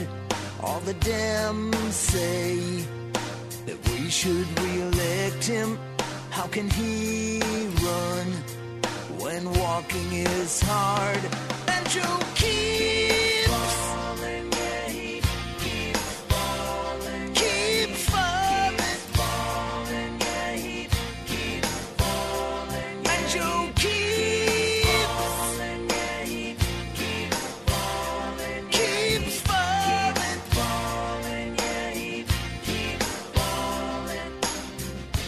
It is Fox Across America with Jimmy Failla. Yes, Tom Petty said it best. Biden keeps falling. Uh, poll numbers, everything falling except the gas prices. Joining us now to talk about that, the co host of the Big Money Show, a show I allegedly appeared on yesterday. There's no proof of that anywhere online. Uh, Brian Brenberg is here. Hey, man. You know what's great about those parodies? Just to compliment you, not that you need it, but not only Uh, do you pick great songs, but you don't just rhyme the words; like you actually incorporate the song. Oh yeah, I mean it's it's seamless. He keeps falling. I mean, it's just seamless. Thank you. Well, thank you. I'm having a good time. We bill this as a morning show that overslept. No one's hearing this in the morning. Okay, you hear it later in the day. Uh, but we're why are we doing that? We're trying to cartoon the difficulties of life. There you go. Because one of them is the fact that OPEC just cut production by a million barrels a day. Is that a thing? Saudi Arabia cut production by a million barrels a day because heaven forbid that we get a gas price that we can be happy about in the summertime. You know, imagine if you could go to the grocery store and buy your charcoal and think it's not costing me an arm and a leg to get there. but no, no, we can't do that because Saudi Arabia says gas prices are too low. And guess what? America, which used to be able to say, no, no thanks, we're going to veto that and Yep. pump. Now we say, darn, those Saudi Arabians. Dang it! What are we going to do about them? Well, at least they bought one of our golf tours. That's the right. least They won't give us any oil, but they'll give back a few golfers. You know, that's what we that's what we've gotten out of this. Best deal. we can do is Brooks Koepka. Right. That's best we can do. So, hey, I'd like some three dollar gas. Best we can do. That's best we We'll can give do. you a few strokes on your. Uh, Give you on- Phil on the Mickelson. back nine or something. He's here. yours. Best we could do is lefty. Yeah, it's crazy, man. And I, we've talked about this for years. We were energy independent. Now we're not, which makes us more susceptible to vol- the volatility of things like this. But here's a conversation we don't have a lot on this show, but it should be had more often. Okay, and I'm sure you talk about it on the Big Money Show. Everybody on the left who says we can do this without fossil fuels is lying. Okay, we can't even. You can't make these electric cars without fossil fuels. I don't know if you caught the story, but Mr. Bean. Yeah, I love Mr. Bean. I know, but even he was like, He makes economic sense. yeah, but right now, well, he's probably canceled now. That's right. They're probably He's calling done. him a TERF. Can't a watch him on. PBS or whatever you no, he's long gone on. out of here. but he essentially wrote an op-ed saying, "Hey, I'm a car enthusiast. I was actually an early adapter on electric cars, Yeah. but after taking a closer look, they're not doing anything for the environment." They're not doing Upon anything. further review, let's go to the tape. Mr. Bean threw a challenge flag. No, it- w- Ty doesn't even go to the runner on that one. Look, we just had a guy on the show today, and, and he said something that makes th- this makes sense. There, there are a lot of people in the world actually who are very bullish on a greener future and mm-hmm. cleaner technologies, and they know about this Yeah. stuff, and, and they can tell you here here are the great innovations, and it works. Every one of them who's not hitched to some ideological agenda will tell you, but the way we're going to get there is using our cleaner fossil fuels now Yeah. to create the capital that can be invested in the stuff. Because guess what? China doesn't have that. Ch- China has to import all of its fossil fuel energy, which is why they want to get everybody on the stuff they control, and Yeah. which is why they're going around the globe making friends with Saudi Arabia and Iran and trying to pull countries together in mm-hmm. Africa. I mean, all of that mm-hmm. is to compensate for the fact that they don't have what we have. Is that kind of? I don't want to complicate this, but that is that kind of what the Belt and Road Initiative is kind of That's predicated on. That's it. So they they need friends who can provide what they can't provide themselves, and they don't want to get it from us. Yeah. And they enemy. also know that if we wanted to, we could change the energy game just like we did uh-huh. 5 years ago. Imagine that. And, Yeah, so this is the absurdity of it. The guys who know the most about green Mm-hmm. will tell you Don't lay off fossil fuels. Mm-hmm. Use it to get you there. Imagine. But instead, we're shaping policy based on the people throwing cans of soup at paintings in museums. it's like, no, well, these guys want to shoot a cow because of the admissions. We should let them run the energy sector. And they're all graduate students in the, you know, the graduate program of environmental science at some northeastern university. That's the bad part. It's probably their senior project. You got to go throw paint at a pa- paint at a painting to pass this master's program. If you guys haven't defiled the Van Gogh, you're not actually a graduate. It's your capstone in these programs. That's where we are. But what's amazing about it is when they go vandalize a modern art museum, the people at the modern art museum are actually on their side. So Yeah. it's not like they're even winning any converts. No, they let them in. They give them a cup of coffee. You Yeah. could throw that on there too if the paint Yeah. doesn't work. Yeah. I mean, it's a, yeah, it's like this. Uh, our cultural institutions are all controlled by people. It seems these days that want to just destroy stuff. Yep. Like they have no conception of building anything. No, they just want to wreck it. They just want to. It's like Wreck It Ralph in museum. Only Wreck It Ralph seemed like a decent guy. You, know. No, well, in this administration, it's Wreck It Renee. He has made some changes to himself over the years. He's no longer Ralph. Uh, he's Ralphine. Wreck It Ralphine. Not happy with the state of the country. She wants to wreck the place. No, it, it drives me crazy. We have we have to laugh at it because that's my biggest issue. Is a lot of what's going on. Um, it's effective for them though. Like, and what I mean by that is the messaging war of social pressure campaigns, which is like, we're going to die if you don't do it our way. But we're actually going to die. I'm not, I don't, I'm not trying to fearmonger, but we'd be far more likely to die if we did do it their way. Meaning, without fossil fuels, people are going to die. Yeah, because uh, you need an air conditioning to beat the heat in the summertime, and if You they don't let you buy air conditioners, I mean, there's actually studies on this. I mean, there there, there are people who who die from the lack of these basic tools that Mm-hmm. innovation and fossil fuels give us than there would be if we went the other direction and did the whole thing the green way. Imagine that's so stupid. Bro. I mean, it, it's it's like economics is the most boring subject in the world, but the one thing it teaches you to think about is what's actually going to happen when we do this. You know, you put like with the story today is the vending machines for drugs in New York City. yeah, like that. My brother Mike sent me that. I'm like, that's a thing. So and it's you- like you know, an economist would just say, "Well, you know what? I wonder what might." Actually, happen Uh-huh. if we do that instead of like, well, I could. Here's what we're hoping will happen. Yeah. This is the compassionate response. You know, economist is like, yeah, but have you been to that street corner? Did you know what's going to happen when they punch their numbers in there? Let's. I- we just that we just got to have that kind of thinking. We we can't Uh-huh. thrive. You know, human humanity can't thrive without thinking that says, "Gee, I wonder what's actually going to happen." We've we've got to move the conversation beyond emotions, and that's the problem. Is Yes. right now it's our politics are so reductive, and when it comes to the climate, there's two uh, elements at play. Okay, one, there's people getting really really rich off climate change. My gosh. But they're appealing to people on the other side who are like arrested development wannabe Marvel superheroes who are being told they're saving the planet. Put on your cape. We're saving the planet. We'll give you good feelings Yes. while the government gives us all your money. It's like such a that's hustle. the trade. They're like, I got a T-shirt that says "Go Climate," and that guy is living in a mansion in Idaho or John something. Kerry is like Magneto. He's like some type of comic book hero or something like that. And he's getting Marvel money. And he's, he's telling you to quit plastic as he injects it into his face. Where's the justice? It ain't right. Brian Brenberg's here. So my brother Mike sent me this, right? The crack pipes and machine thing.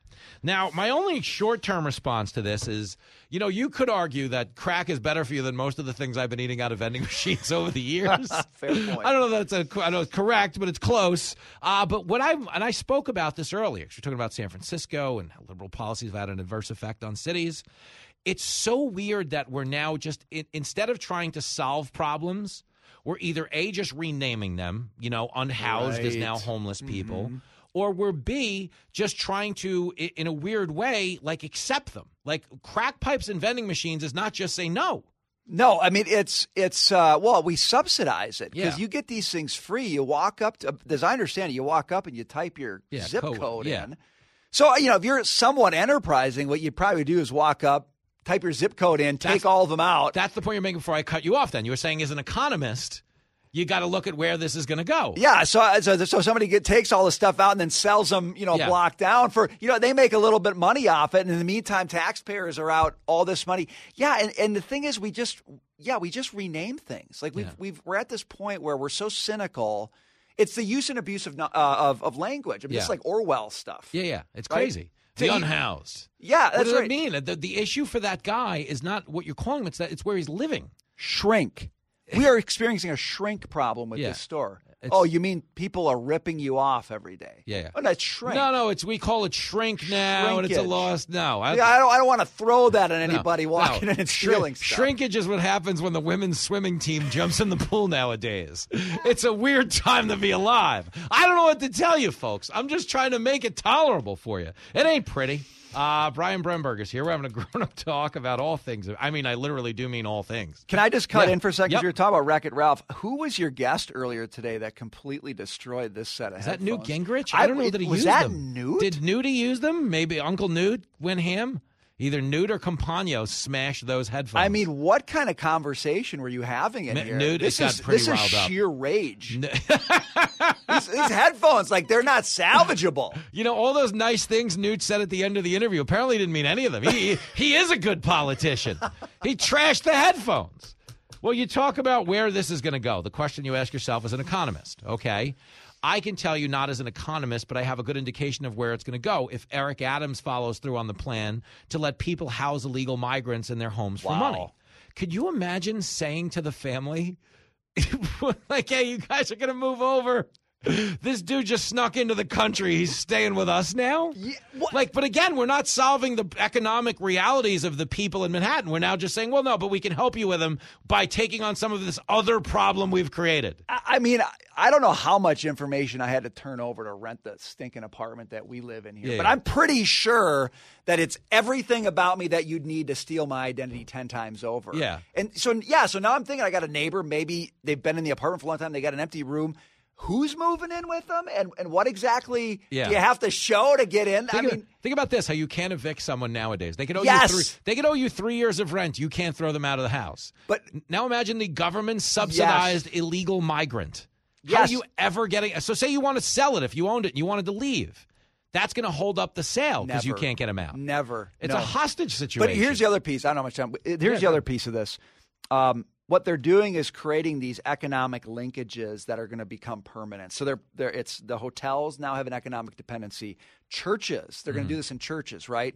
Economic dependency, and they're going to do it with individuals. And the, and the point is, those are going to become lobbies Yep. who are not going to want to see this turned around. Yeah, because there's money in it. And that's the part that's so scary is like the government now, the, the radical expansion of our government, it's it's now everywhere. Okay? It, the government used to expand, but it used to feel like it remained in certain sectors. Yeah. Now it's just in everything you do. It- It's kind of crazy. They're they're they're putting people in churches and they're giving people roommates Think who just came across the border. You, you imagine, like, I've been waiting in line for two hours to have a confession heard, which is about as long as it takes for the confession to be heard. By the way, like you're really thinking to yourself, like, "Wow, who's in there? He must have did something good." Then you find out there's not even a confession. That it's just someone's apartment now. Right. It's not, no, no. He's not It's hearing confessions. studio. He's not hearing confessions. Like, wow, this is crazy. On. But the part of it that this is what I always appeal to on the show. I always say, okay, that it's really crazy that like politicians and the people running the country now are so brazenly not even considering our words as we're their employers. We elect people. We send them to Washington. There's never been a more open defiance of the employers than the what Washington shows people every day. They're just doing whatever the hell they want. It is so true. The other day when the press are shouting at Biden, Mm-hmm. they want to ask you know, 100,000 questions and and like the look on his face of I don't I don't have to talk to Yeah, you. don't guy. do I don't nothing. work for these people. you stop it? You didn't hire me. the person who writes my speeches hired me. Yeah, you know, it's like I don't they just don't care. The the government is in the movie Slapshot. There's a villain uh, for those of you listening along called Ogie Oglethorpe, who's a he's a high sticker. He's a dirty player, but he skates onto the ice with a middle finger in either direction, and that's the government now. They just skate onto the ice and give everybody the finger, and we're like, well, what's going on here? They don't care because we're so hyper partisan now. Yeah. people vote country uh, party over country. They just do. Um, Well, and they are they put together this they they they sideline democracy through the mm. the bureaucratic state. Basically, they spent decades doing this, and now they're they're like, yeah, we're going to change the policy for the entire economy. We never even have to vote on it. No. because all our people staff all the agencies. They're going to write all the rules, and you guys will never figure it out. It's crazy. It is. It's all That, that's actually what's happening. You got to turn that around if you're going to get change. You got to actually vote on stuff. You got to vote, guys. You got to vote. And you don't vote because you hate the other side. You got to do this on a person by person basis. And we got to get people in there that care and follow through. But the truth is, I've spent a fair amount of time in Washington in the last few months. I don't know what's in Washington. There's a lot of people that, you know, want to be in Hollywood. There's a lot of people that are in the Uniparty, which is the two parties that are really just one party. And that's like what I found in my travels is my estimate is about 10% of these people are like trying to change the country for the better. The other 90% are just trying to get booked on TV and sell a book in the process. And probably renovate a room in their house, in the meantime, right? Because it's just gotta like, what what leafy suburb do I live in here Yeah. with my Beamer? And- and that's what DC is. It's just like a car show at this point. it's, I'm telling you, man. Brian Brenberg, uh, you come here, you know, to boost our spirits. Uh, instead, we're organizing a militia, and that's fine. the point is, it's always productive. I'll see everybody. I'll see everybody down at the rallying point after this. You're listening to the most relatable man on the radio. Best way to describe him is to say he's the typical boy next door. Fox Across America with Jimmy Failla.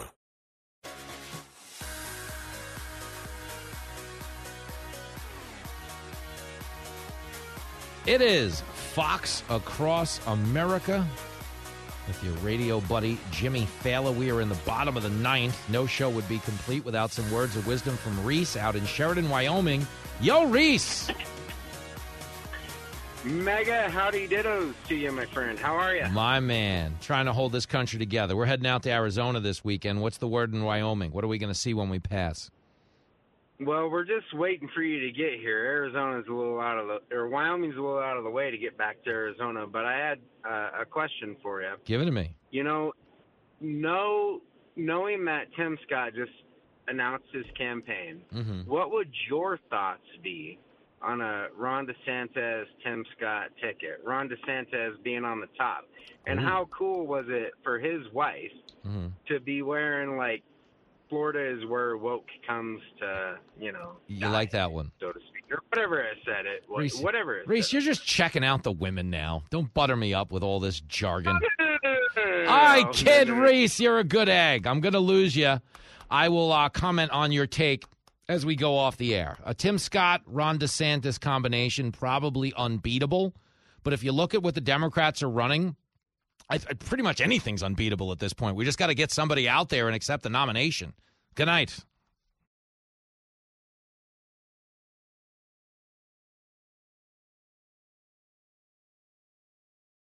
From the Fox News Podcasts Network. I'm Ben Domenech, Fox News contributor and editor of the Transom.com daily newsletter, and I'm inviting you to join a conversation every week. It's the Ben Domenech Podcast. Subscribe and listen now by going to foxnewspodcasts.com. Listen to the show ad-free on Fox News Podcast Plus, on Apple Podcast, Amazon Music with your Prime membership, or subscribe wherever you get your podcasts.